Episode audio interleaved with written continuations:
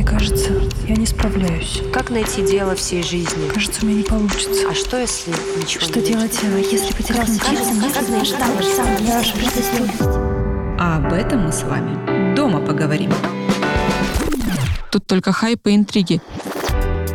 Вместо того, чтобы понять алгоритмы, нам тоже надо понять человека. А как проявляться-то, Малика, когда в твоей жизни нет ровным счетом ничего интересного? Это как ты растешь, как гора, и издалека тебе видно, и на горе горит зеленый фонарик. Нам всем нужно наверх, нам нельзя оставаться внизу. Действительно, это такая плодородная почва, здесь такие огромные суммы крутятся. Что еще важно для того, чтобы сделать свой блог живым и популярным? Для меня продажа – это донести ценность. Все. То есть я выступаю санитаром леса. Как менять таких блогеров? Всем привет! Меня зовут Дарья Могучая, я блогер с миллионной аудиторией, многодетная мама и предприниматель. В своем подкасте я буду говорить про семью, детей, благотворительность, бизнес, соцсети, личный бренд, а также про то, как справляться со сложностями и находить в себе силу, любовь и смелость. Подписывайтесь на подкаст на всех площадках, где вы меня слушаете, и переходите в мой телеграм-канал «Могучая Лайв», чтобы обсудить этот выпуск подкаста. Ссылку на него найдете в описании. В этом выпуске я поговорю с Маликой, известной как «Вау Малика». Она одной из первых покорила рилсы, набрала на них тысячи подписчиков и стала обучать этому других. Малика вместе с семьей живет в Австралии, объединяет людей по всему миру благодаря своему блогу, а еще рассказывает о жизни в эмиграции, к которой они с мужем шли 6 лет, о проявлении себя в социальных сетях и том, как быть блогером, но не ставить блог во главу жизни. Малика переехала в Австралию из Краснодара, но, к сожалению, хоть мы из одного города, я не познакомилась с ней лично, просто не успела. Но я подписана на нее уже больше года, мне очень импонируют ее ценности и то, как она ведет свой блог. А также я проходила ее курс по WOW Reels буквально вот в декабре и поняла еще больше, как много у нас с ней общего. Поэтому я думаю, что сегодняшний разговор будет интересный как для нас, так и для вас.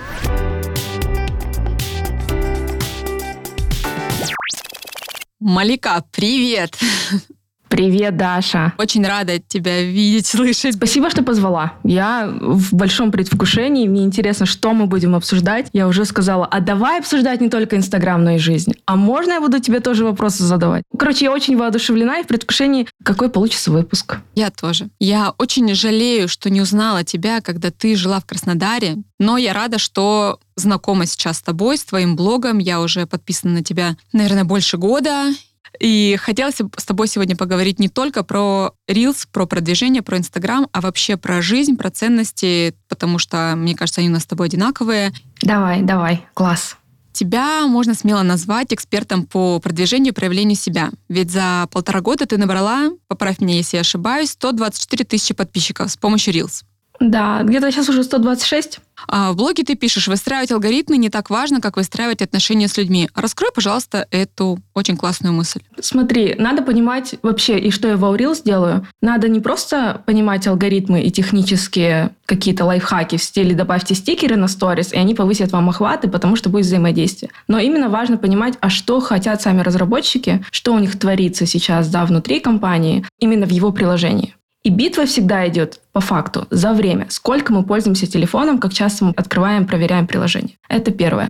Второе, что происходит сейчас у Инстаграма и почему столько много изменений за последние 2 года, потому что резко вперед вышел ТикТок с короткими видео. Оказывается, такой контент потреблять еще легче, он более развлекательный, он как фастфуд. И сейчас цель у Инстаграма короткими видео, во-первых, удержать рынок, а во-вторых, удержать пользователя у себя в приложении.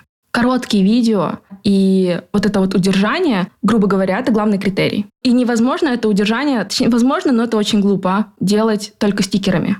По факту, что делают разработчики и алгоритмы, они пытаются понять человека и понять его логику. И вместо того, чтобы понять алгоритмы, нам тоже надо понять человека. Потому что невозможно технически заставить человека в течение дня 10 раз открыть приложение, чтобы проверить именно новости от любимого блогера. Но за счет именно коммуникации, за счет какого-то там, не знаю, важного события, интриги, это сделать можно. То есть по факту и так весь Инстаграм и все эксперты работают. Никто не учит техническим моментам, а учит только психологии. Сначала я не понимала, и меня бомбило, потому что деталей тоже много. Но оказывается, да, они правы, потому что 80% результата – это именно психология пользователей. И поэтому легче и круче и лучше получается работать напрямую с пользователем. А там мы уже можем дальше перейти в какую-нибудь историю про личный бренд, что от хорошего взаимодействия с аудиторией у тебя выше клики на все твои ссылки, у тебя лучшая активность. Когда ты попросишь в момент, что, ребят, пожалуйста, поддержите, сделайте репост, комментарий, да. У классного блогера аудитория реально поддерживает. У блогера, который постоянно немножко насилует свою аудиторию какими-то провокациями, но там в какой-то момент мы же ко всему привыкаем, и к провокациям тоже, у него активность будет меньше. То есть в краткосрочном периоде работает, в долгосрочном только выстраивание отношений. Это еще очень безопасно для блогеров, для экспертов, потому что сейчас лидирует Инстаграм. А кто его знает, что дальше будет? Мы перейдем на следующую площадку. И это будет вот этот переход, как в свое время был от ЖЖ к Инстаграму. Это ты в долгосрок знаешь, через 10-20 лет мы все уйдем в метавселенную, куда угодно. Аудитория, с которой я выстраиваю отношения сейчас, она со мной останется даже через 10-20 лет. И это более стабильно получается. Работа по алгоритмам, она уже устарела? Почему сейчас важнее ценности? Что начал делать Инстаграм? Когда пошла большая конкуренция с другими площадками, все площадки начали обучать пользователей, как пользоваться своими площадками. Они начали выпускать гайды, развернутые статьи, они начали устраивать офлайн-мероприятия с блогерами и объяснять. И Инстаграм тогда впервые сказал, что у них не один алгоритм, а 3. То, как появляются у вас пользователи, авторы, да, контента, сторис, и в ленте постов, то, как они появляются в ленте рекомендация и в Reels, это 3 разных алгоритма. И бессмысленно нам подстраиваться только под один, потому что мы вылетим из другого. Но если их анализировать, то окажется, что тупо интересный аккаунт продвигается больше и рекомендуется больше. И мы опять возвращаемся к тому, что как стать интересным аккаунтом. Интересным аккаунтом мы становимся через личность, через контент и смыслы, которые мы доносим. И вот на это мои читатели мне говорят, а я спрошу тебя, а как проявляться-то, Малика, когда в твоей жизни нет ровным счетом ничего интересного? Мне не нравится идея, когда курсы обучают тому, как из ничего сделать что-то. Это как-то неправильно. Сейчас я все время говорю пример. Ребята, интрига, мне срочно надо в магазин, я куплю тетрадку, у меня случился конфликт с продавцом, вот что из этого вышло. Я когда такое вижу, думаю, господи, на что я сейчас потратила 4 минуты своего времени и чем загрузила свой мозг. Это неправильно. Что мне нравится и что действительно людей цепляет. Людей цепляет не просто оформление, а цепляет реальная жизнь. И если мы хотим зацепить человека и проявиться, и когда вы говорите, что вам не о чем говорить, значит, надо что-то делать с реальной жизнью. С языка сняла. Знаешь, что очень классно, о чем я думала? Не надо делать то, что делают все. То есть, окей, сейчас все блогеры прыгают с парашютом. Я пойду прыгать с парашютом. Что надо делать, а что я хочу?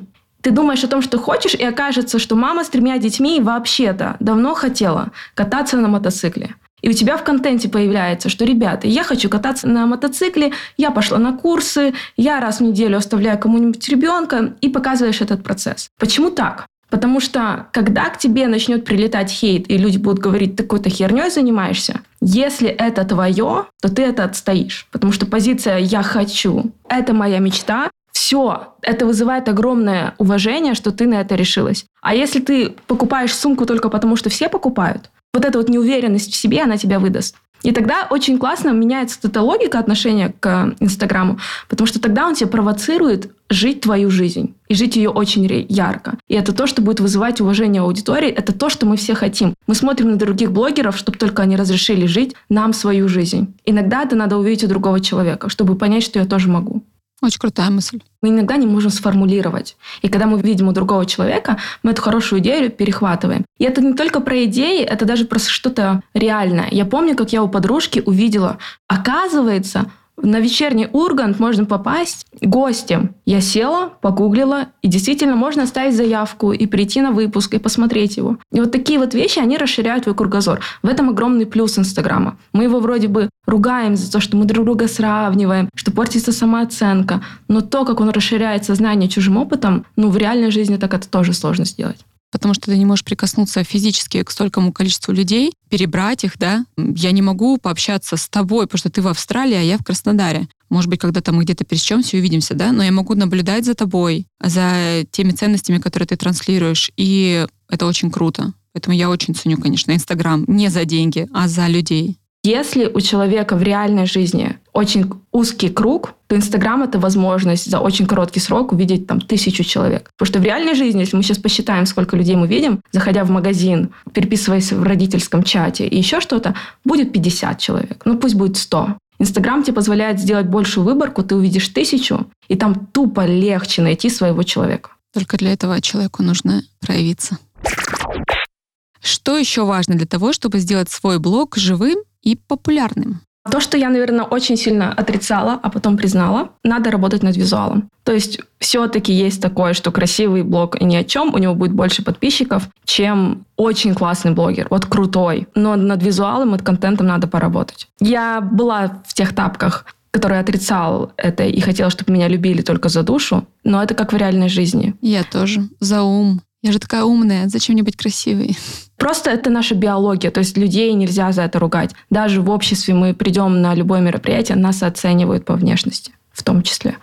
Я за прошлый год изменилась, стала более стильная, более красивая. Я делаю контент. И самое главное, это отзывается моему внутреннему состоянию. Я хочу классно выглядеть.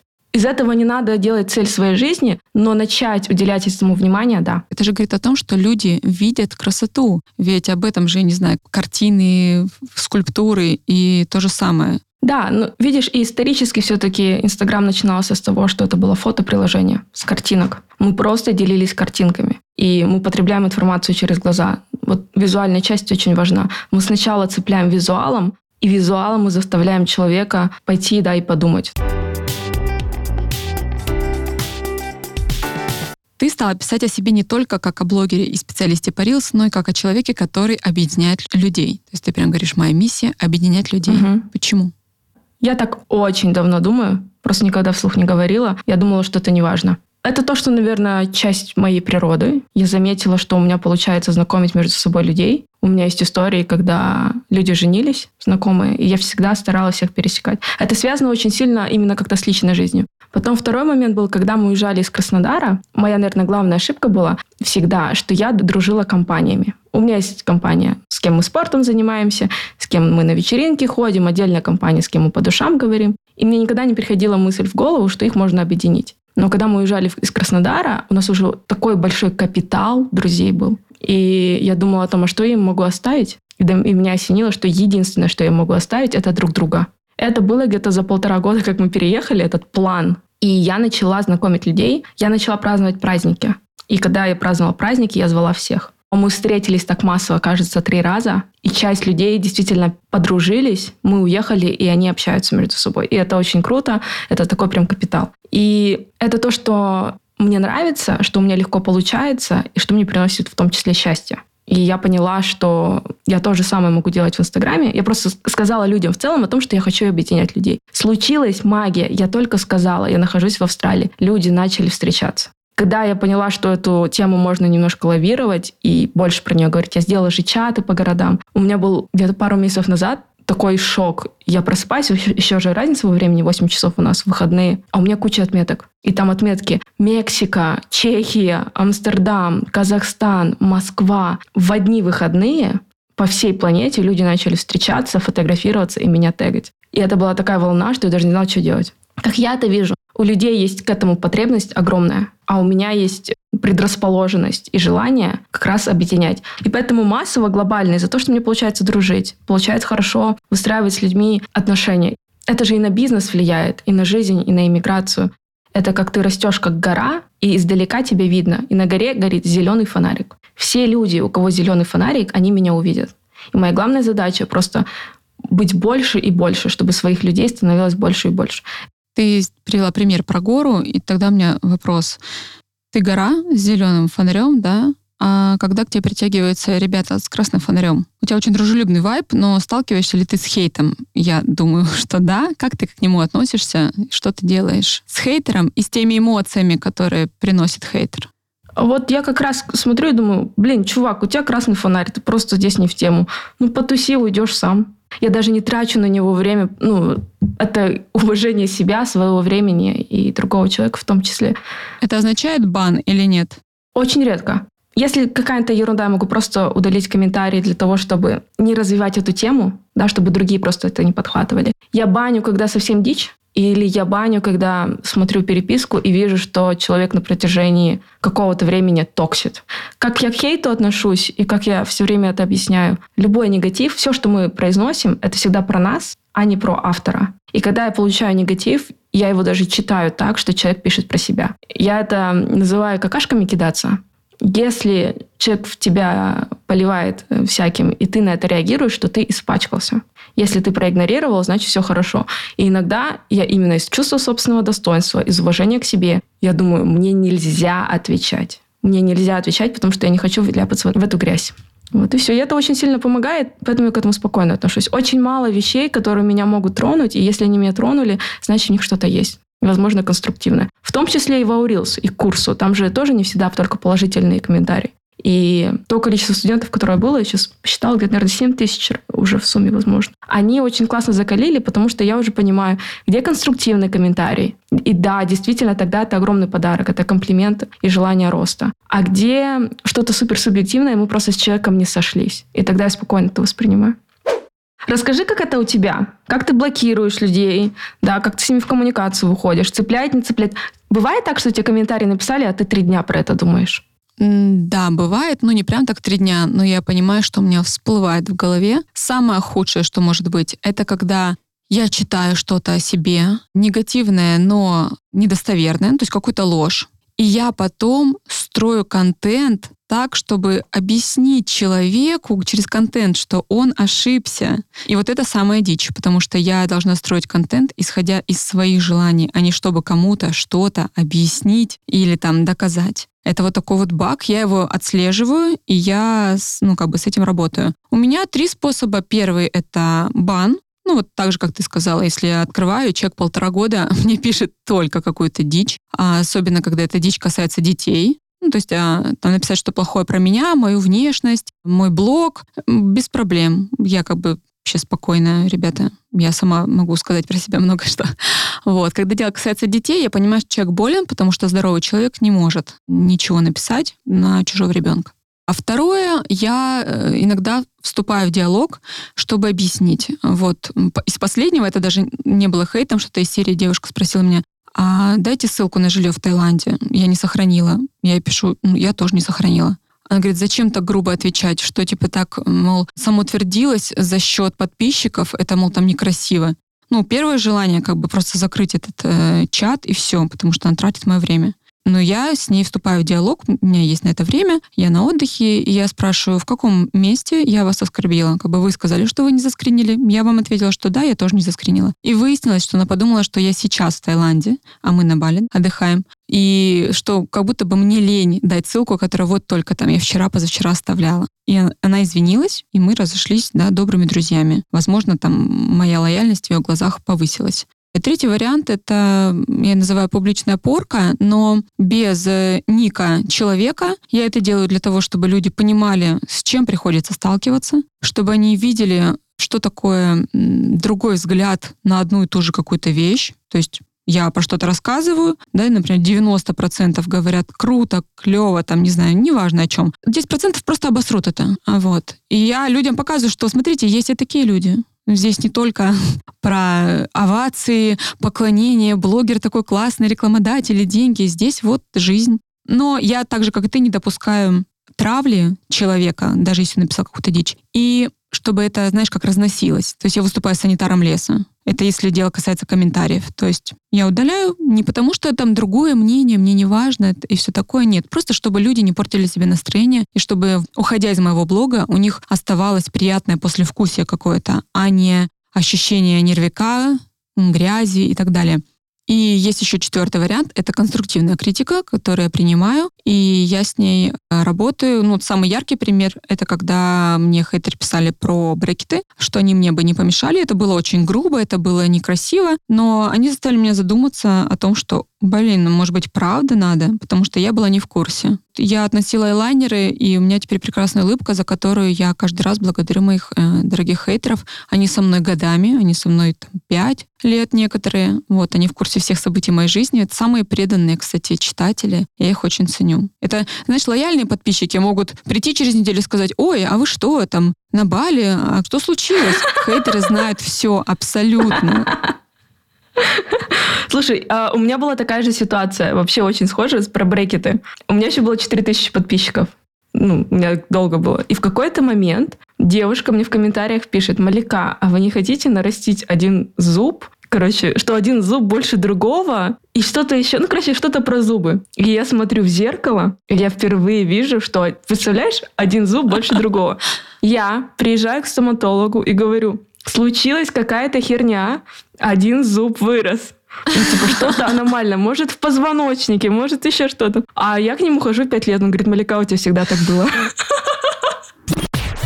И по поводу оправдаться, я тебя понимаю. У меня было это через Reels, когда он завирусился на больше, чем 1 миллион, про то, как мы в Австралии год живем. Всех людей, конечно же, бомбануло, что мы собаку перевезли. А в чем триггер? Надо было не перевозить собаку? То, что она стоит 1 миллион. Типа, если стоил 1 миллион, у тебя точно были деньги, что ты ноешь, что тебе тяжело в эмиграции. Ну, вот такого плана. И в целом там уехала, зарабатываешь на российском рынке. Ну, короче, вот такие. И я думаю, что так думают много кто из людей. И я сделала в сторис еще раз для новеньких, расписала логику, почему мы перевезли собаку, как я зарабатываю, чем мы занимаемся в Австралии, почему мы переехали в ППХ. Знаешь, как такой ответ на частые вопросы, поставила ту же самую картинку, что в завертившемся Reels. И люди, когда их бомбит, и они заходят в профиль, они видят сразу от меня пояснение. То есть по мне иногда, когда, знаешь, люди не всегда плохие, ну, вообще далеко не всегда. И они тебе могут действительно подсвечивать, что надо что-то разъяснить и объяснить. Потому что то, что тебе написало 2 человека, подумало в твоей аудитории 20 тысяч.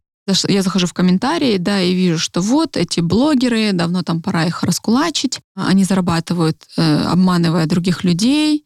Или там зарабатывают, как ты, да, говоришь, уехав, а зарабатывают на этой аудитории, а куда идут налоги. И мне становится, ну, не то что досадно, и я не очень люблю говорить, что я блогер, из-за того, что репутация у блогеров из-за некоторых блогеров очень подпорчена. Плюс аудитория часто не понимает, да, что блогерами делают людей они сами. Они сами смотрят хайповых блогеров и потом возмущаются тем, что вот у нас там только голые задницы, хайп, обман, интриги и все такое прочее. А я бы сюда же отнесла инфобизнес. Ну, инфобизнес, ну, да, для многих равно инфоцыганство. То же самое, внутри будут абсолютно разные курсы и смыслы. И про что я думаю, что для этого ты и я и существуем, чтобы менять. Чтобы менять отношения людей. Потому что я знаю, что моя аудитория думает по-другому. И это то же самое про гору. И ты растешь для того, чтобы менять рынок. То есть если это не готовы делать другие, и этого не происходит само по себе, значит, кто-то должен взять за это ответственность и сказать: «Я это начну делать, я это буду делать». И с курсами то же самое. Я читала комментарии. Люди имеют на это право. Когда я читаю, я не считаю, что нас обижают. Я считаю, что действительно в этом есть большая проблема индустрии, в которой мы находимся, и нам с ним разбираться. Проблема, которую я вижу, что у нас нет договоренности между блогерами. Мы опять же возвращаемся к какому-то такому, знаешь, сообществу, комьюнити, как профсоюз блогеров, где мы договариваемся, что мы помечаем всю рекламу, что это реклама, какие вещи можно делать, какие нельзя. То есть когда, ну, по отдельности мир невозможно изменить, но коллективно это реально сделать. И если все там сильные блогеры, у которого есть влияние, берут и договариваются, они меняют рынок. Ты же понимаешь, что это утопия. Почему? Мне доводилось общаться с девочками, которые строят свой контент на хайпе. Для них это абсолютно нормально. Они не понимают, почему они не могут соврать о том, что они беременны. А тебе не с ними надо общаться. Но они влиятельные блогеры, у них большие охваты. Для этого коллективно. Вот берем там ты, я, еще там 20 классных людей. И мы договариваемся. И наша аудитория, она будет сопоставима с их блогером. Как менять таких блогеров? Они изменятся от того, что изменится рынок, а рынок изменится от пользователей. Потому что пользователи скажут: «Я это говно больше жрать не буду, потому что я знаю, что есть Даша Могучая, которая может по-другому». Рынок меняется, согласись. и это радует. Рынок меняется как в целом просто бизнес. Бизнес никогда сам по себе не приходит к экологии, если этого нету в ценностях у фаундеров. Но когда аудитория перестает покупать твои продукты за то, что там херовая упаковка, и ее невозможно переработать, они все, как миленькие, начинают думать про экологию. Они начинают там оптимизировать свои упаковки, они начинают все перерабатывать. То есть бизнес драйвится, да, за счет клиентов. То же самое блогинг драйвится за счет подписчиков. То, что мы с тобой обсуждаем, по мне, так случится.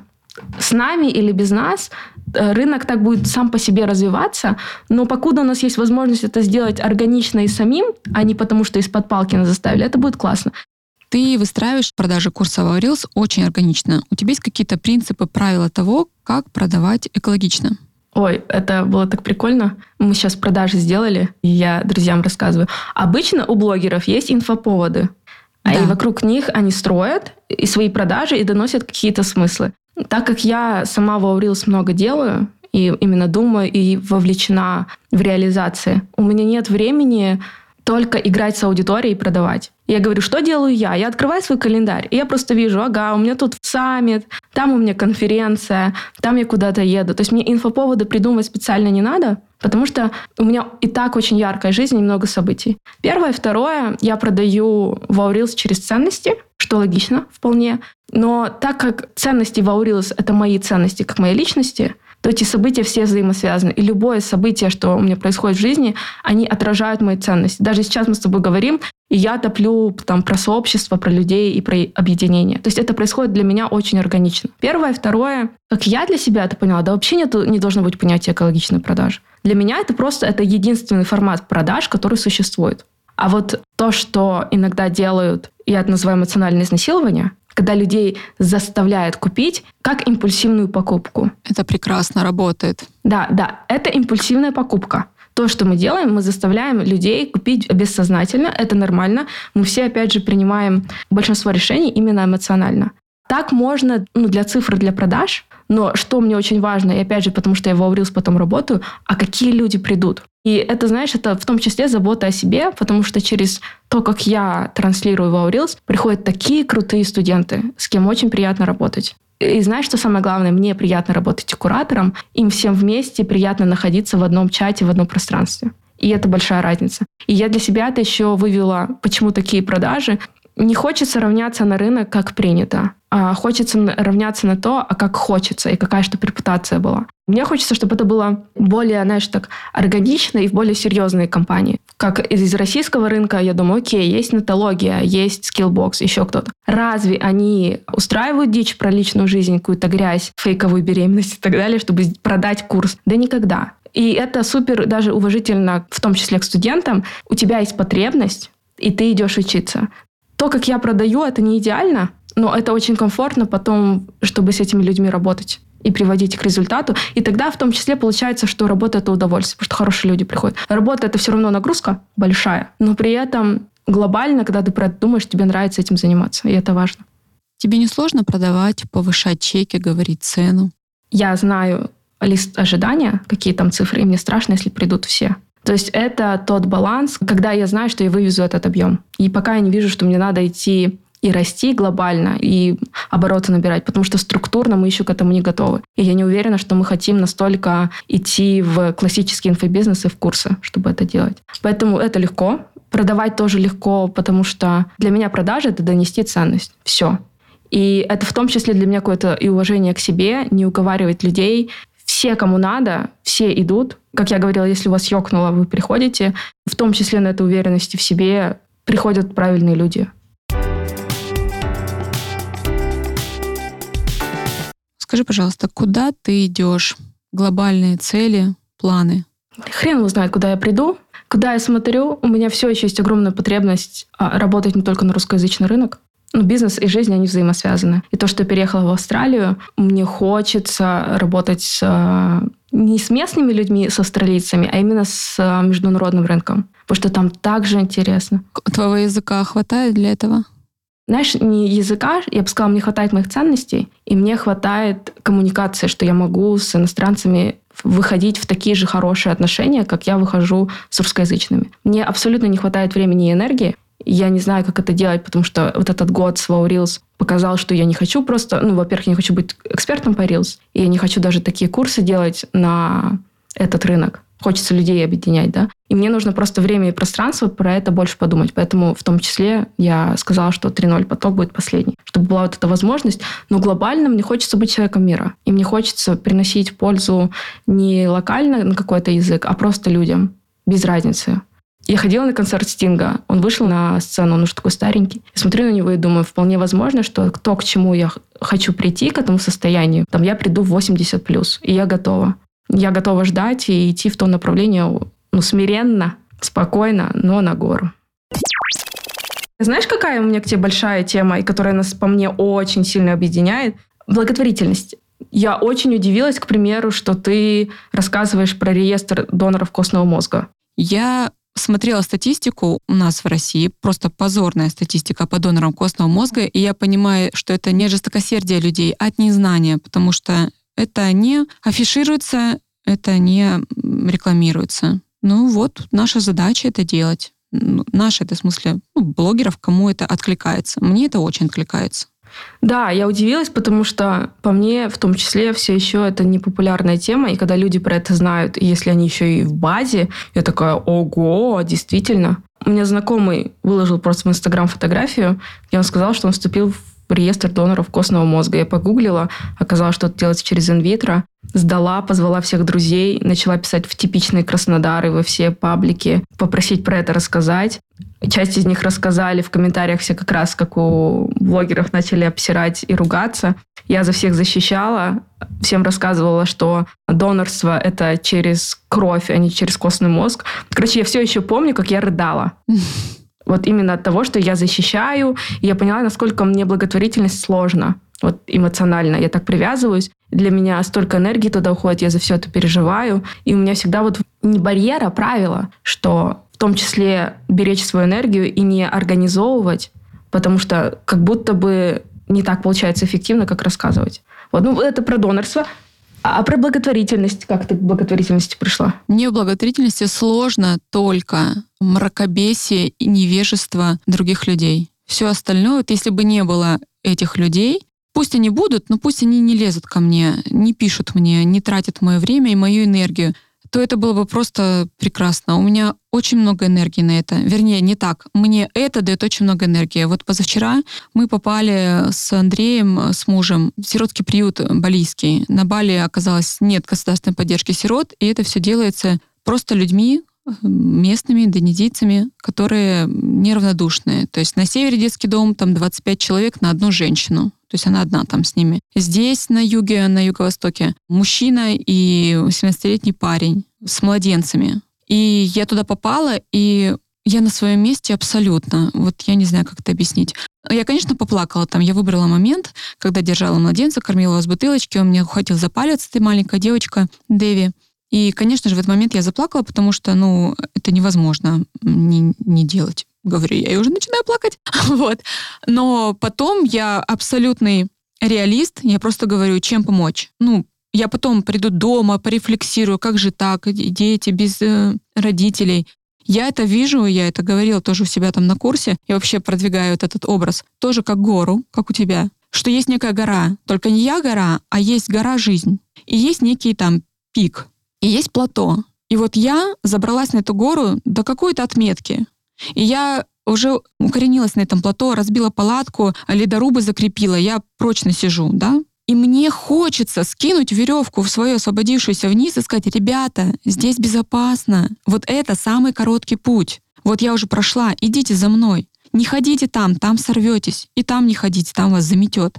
А вот здесь идите, здесь классно. И они забираются, да, они, например, там чуть ниже меня, так же, как и я ниже кого-то. Это те люди, у которых я учусь чему-то вообще. Это не обязательно мы сейчас говорим только про деньги, да? И они тоже забираются, и они скидывают веревку следующим. Кто там внизу, а внизу, не знаю, там болото и топь, например. То есть нам всем нужно наверх. Нам нельзя оставаться внизу. И вот мы все карабкаемся на эту гору, каждый в своем темпе. Но это, естественно, помочь тем, кто внизу. Потому что ты уже на плато, ты уже закрепился. То, что ты рассказываешь, есть такое понятие «лидеры делают лидеров». То есть вот эта вот аналогия с горой, с тем, что ты прошла путь и объясняешь, как его пройти. Когда ты достигаешь какого-то результата, ты осознанно берешь, как там, сейчас это принято говорить, менторство, но вообще это просто поддержка и помощь другим людям, чтобы они прошли этот же путь, как ты сказала, там сорвешься, там упадешь, а здесь пройдешь нормально. В том числе это наша потребность. Да, вот ты говорила, твоя миссия объединять людей, да, вот моя миссия мотивировать и вдохновлять. Вот я прям два слова, я не могу выкинуть ни одно из них, потому что они очень похожи, да, но они чуть-чуть отличаются. Одних нужно мотивировать, других просто чуть-чуть вдохновить. И люди сами пойдут. Почему я тебя про благотворительность спросила? Для меня это флажок. Я поняла недавно, что мне комфортнее общаться с людьми, у которых есть какая-то духовность, не сильная религия, не сильное увлечение эзотерикой, но есть внутренний вот этот какой-то свет, понимание добра и зла, любви. Это люди, которые общаются не из конфликта, а из любви с позиции вин-вин, что хотят сделать и себе хорошо, и тебе хорошо. То есть, если нам нравится благотворительность, значит, что-то еще, какие-то базовые ценности у нас схожи. Я, конечно же, смотрела за твоим сбором добрякам, но расскажи, пожалуйста, тем, кто на тебя не подписан, кому какой сбор вы закрыли, какому ребенку и что там было за операция или заболевание. Давай я расскажу вообще, в чем была логика и посыл. О чем я думала, да, когда я решила взять фонд и собрать на него деньги. Первое, я открыла, это было перед запуском, у меня такая голова была забита, я столько дел. Я открываю телефон, Инстаграм, и вижу, что идет сбор на девочку по имени Малика. Ёкает, 100% ёкает. Параллельно, о чем я думаю и что я вижу в инфобизнесе, что мы все учимся зарабатывать деньги за один день. Я сейчас заработаю, там, не знаю, на сумку, я заработаю еще на что-нибудь, на часы, что угодно.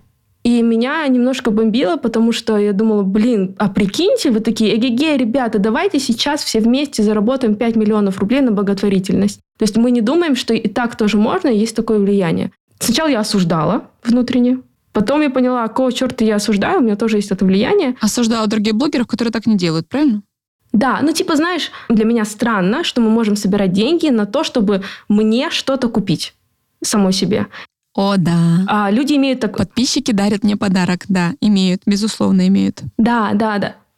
Люди имеют право так жить, и это другая вселенная, она существует, но мы не идеальны, меня немножко бомбит, потому что в моей вселенной это можно делать по-другому. И я думаю, блин, это уже офигенная механика, круто срабатывает, а что, почему такое же не сделать на благотворительность? Ну, я поосуждала, потом поняла, что я это могу сделать, и когда я увидела девочку Малику, ну, во-первых, ей сильно захотелось помочь. И знаешь, это такой интересный момент, когда ты можешь молча деньги отправить или можешь из этого сделать что-то больше. Я подумала, как это сделать максимально так, чтобы мне было комфортно, чтобы, знаешь, вот вин-вин случился. И я поняла, что я могу продать рекламу, которую я продам с большим удовольствием и легко. И этим мы закроем часть сбора. И я продала рекламу, я рассказала свои охваты, рассказала, какая у меня классная аудитория, и что рекламу я делаю почти никогда. И устроила аукцион. Из 200 тысяч рублей мы поднялись до 400. 400 тысяч пошли на благотворительность, да, на сбор этой девочки. Потом, раз я уже сказала А, надо сказать Б, а надо было собрать 800, кажется. И осталось еще 400. И я думаю, если я беру ответственность за эту девочку, я должна закрыть этот сбор. И встает вопрос, я могу сейчас поговорить с мужем, и мы обсудим, и это будет прям наше конкретное вложение от нашей семьи, или можно из этого сделать еще что-то больше. И этой идеей же можно заразить. Я подумала, что а почему своей аудитории то же самое, потому что там же как случилось со сбором денег?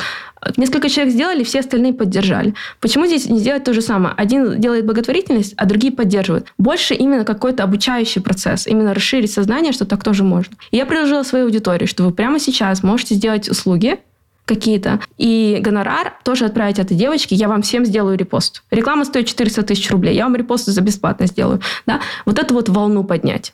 Сбор мы закрыли, и волна пошла такая, что там и следующему мальчику очень много, на кого собирали, да, денег перешло.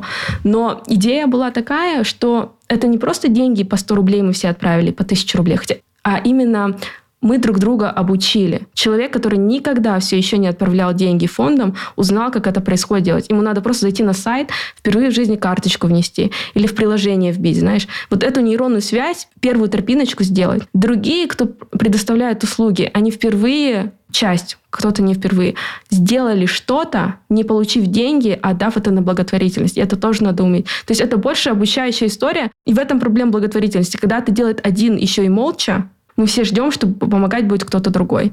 Когда ты это освещаешь и из твоей аудитории, там, не знаю, прошло 1000 человек, они и повторят этот опыт, и другие это увидели, услышали, и они, у них будет все зреть, что это нормально, и в какой-то момент этот цветочек тоже расцветет, и они тоже захотят это сделать. То есть эффект был не в том, что мы 800 тысяч рублей собрали.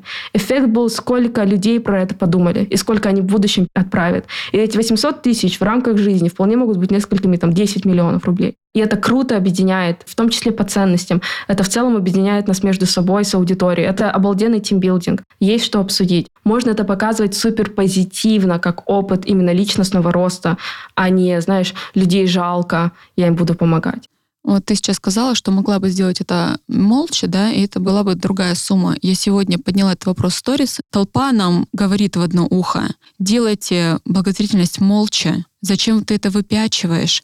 Ты что, не знаешь, что правая рука не должна знать, что делает твоя левая? Они вдруг, ребята, начинают цитировать Библию. Но с другой стороны, я очень много прочла о том, что эти деньги, там, что эти блогеры могли бы отдать на благотворительность. И я такая, елки-палки, так мы, ну вот я блогер, конкретно я отдаю. Как вы меня учили, я отдаю молча. Угу. Есть там фонд «Старость в радость». Но тут я периодически говорю, я не свечу суммы, которые перевожу, например, но я как бы своим напоминаю, ребята, старость, радость, не забываем, старички нуждаются. Они такие, ой, спасибо, что напомнила. Я вот думала, что переводила месяц назад, оказывается, уже 3 прошло. Это нормально, в суматохе дел мы забываем об этом. Но вот получается, что толпа, с одной стороны, диктует нам заткнуться, не говорить про хорошие дела, добрые, потому что скромней надо быть. Потом эта же толпа и говорит, посмотрите, какой контент они публикуют, эти блогеры, тут только голые задницы, только хайп и интриги. Так вы же сами не даете говорить о хорошем. А что я своей аудитории доносила и хочу донести? Что добро нужно делать громко, и нужно это популяризировать. Я хочу, чтобы скучное слово, такое нудное, благотворительность, чтобы оно стало чем-то классным, здоровым, модным. Чтобы это было типа, а ты на что? Это то же самое, как с приемными детьми.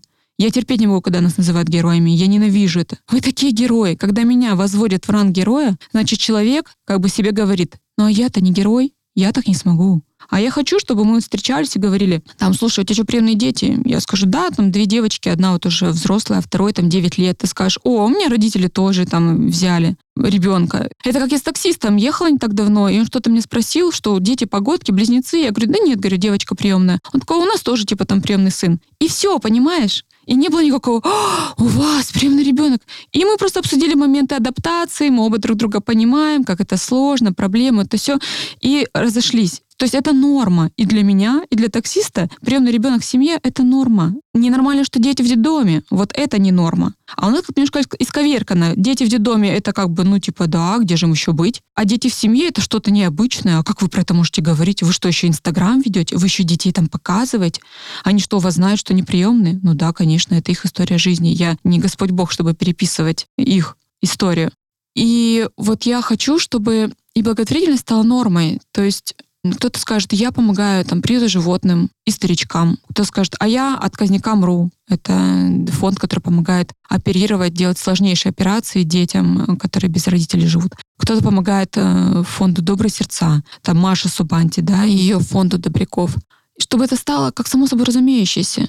Вот есть люди, да, которые могут там одним переводом закрыть большие чеки, но мы также должны показать людям, у которых нет такой возможности, у которых есть только 100 рублей, чтобы они тоже в этом поучаствовали, потому что 100 рублей — это огромные деньги, если мы это умножаем на 1000 людей, там, на 10 тысяч людей. Это вообще более стабильно, в том числе для фондов. Маленькие суммы, но стабильно. Они тогда выживут. Это как подписка на фонды. Они просто могут прогнозировать свое будущее тогда. Они никогда не могут спрогнозировать, придет какой-то человек и закроет один раз или нет. Для этого, кстати, мы с тобой обсуждали, когда на укол ты собирала.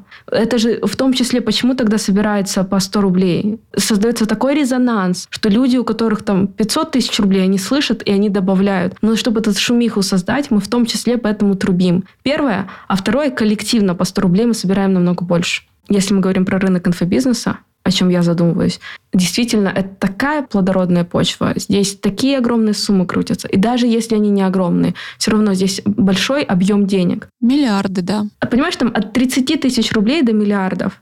По мне, это тоже как можно развивать индустрию, если отправлять деньги с запусков, без разницы какая сумма, это тоже будет часть нормы. Это как мы работаем с платежной системой Stripe, и там у них указано что-то типа, сейчас точно не скажу, но примерно 3% от этой суммы уходит на помощь экологии планеты. И это становится нормой. И если такие большие деньги крутятся в инфобизнесе, и для нас всех станет нормой, что какой-то маленький процент, или не маленький, мы отдаем на благотворительность, это же так круто. Потому что сейчас это огромная индустрия, сопоставимая, не знаю, там, с модой, добычей нефти, что-нибудь в этом роде. И так как это молодая индустрия, мы сами придумываем, как она существует. И вот мы сделали запуск, это к чему рассказываю, это с тобой делюсь, может даже не оставлять. Мы сделали запуск, и меня больше как благодарность к людям, благодарность тому, что получилось. И в целом, знаешь, в том числе для меня такой-то внутренний рост, масштаб личности. Мы перевели деньги фонду. И у меня огромный внутри конфликт, потому что я не хочу про это говорить. Но я понимаю, что у меня есть сила влияния. И если я скажу, что эти деньги превратятся в еще большие деньги, потому что, возможно, те, кто делает запуски, об этом хотя бы задумаются. Мне кажется, ты не имеешь права не говорить, ты обязана говорить, независимо от того, что у тебя там внутри какие конфликты происходят. То есть потом к психологу сходишь, разберешь их, но ты обязана это сделать. Я подумала о том, что я скажу, что я сделала, и мы сделали, наша семья, это с запуска, но я просто не скажу сумму и какой это фонд. Как зафиксировать, что типа да, мы это сделали, но без подробностей. Но уровень нормы для всех, что так делать это нормально. Это просто прикольно, что пока это делает 1-2 человека или 3, это кажется чем-то экстраординарным. Когда это начинают делать все, ты такой, о, ты отправил запуск деньги, ты в какой фонд, а я вот в этот, а ты вот в этот. Прикольно. Да, но нужно быть первопроходцем. Я знаю, что многие так делают, я не прям скажу многие-многие, но из инфобиза после запусков действительно ребята отправляют, каждый свой там фонд какой-то поддерживает, выбирает там любимчиков, это замечательно. Это все часть индустрии, в которой мы работаем, и тогда мне будет приятнее работать. У меня внутренне нету желания, как я чувствую к тому, что я иду, я не вижу, что я в инфобизнесе остаюсь, и я плавно пытаюсь из этого всего уходить. Самое главное, потому что мне внутренне по природе это не мое, и это классная точка входа, но хочется идти дальше. Но я часть этого в любом случае, и мне интересно это как индустрию развивать. Это какой-то рынок, мы живем в историческое время, этот рынок формируется, и это то, что хотят все люди. Кто-то должен брать ответственность и говорить это вслух, кто-то должен это организовывать, кто-то должен говорить про благотворительность. Потому что сейчас формируется уровень нормы, в том числе для цифровых профессий, да, для запусков, потому что это, такой формат явно останется еще надолго.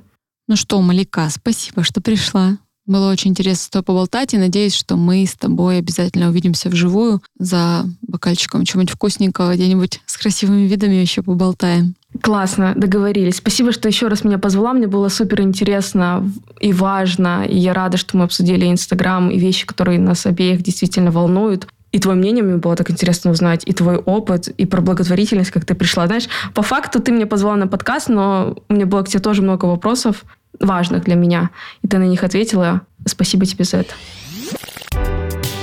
Если вам понравился подкаст и вы узнали из него новое, важное и полезное, делитесь им в своих социальных сетях, отмечайте меня в сторис, я вижу каждую вашу отметку. И переходите в мой телеграм-канал «Могучая Лайв», чтобы обсудить этот выпуск подкаста. Ссылку на него вы найдете в описании. Подписывайтесь на подкаст в приложении, где вы его слушаете, пишите отзывы и ставьте оценки. Мне важна ваша обратная связь.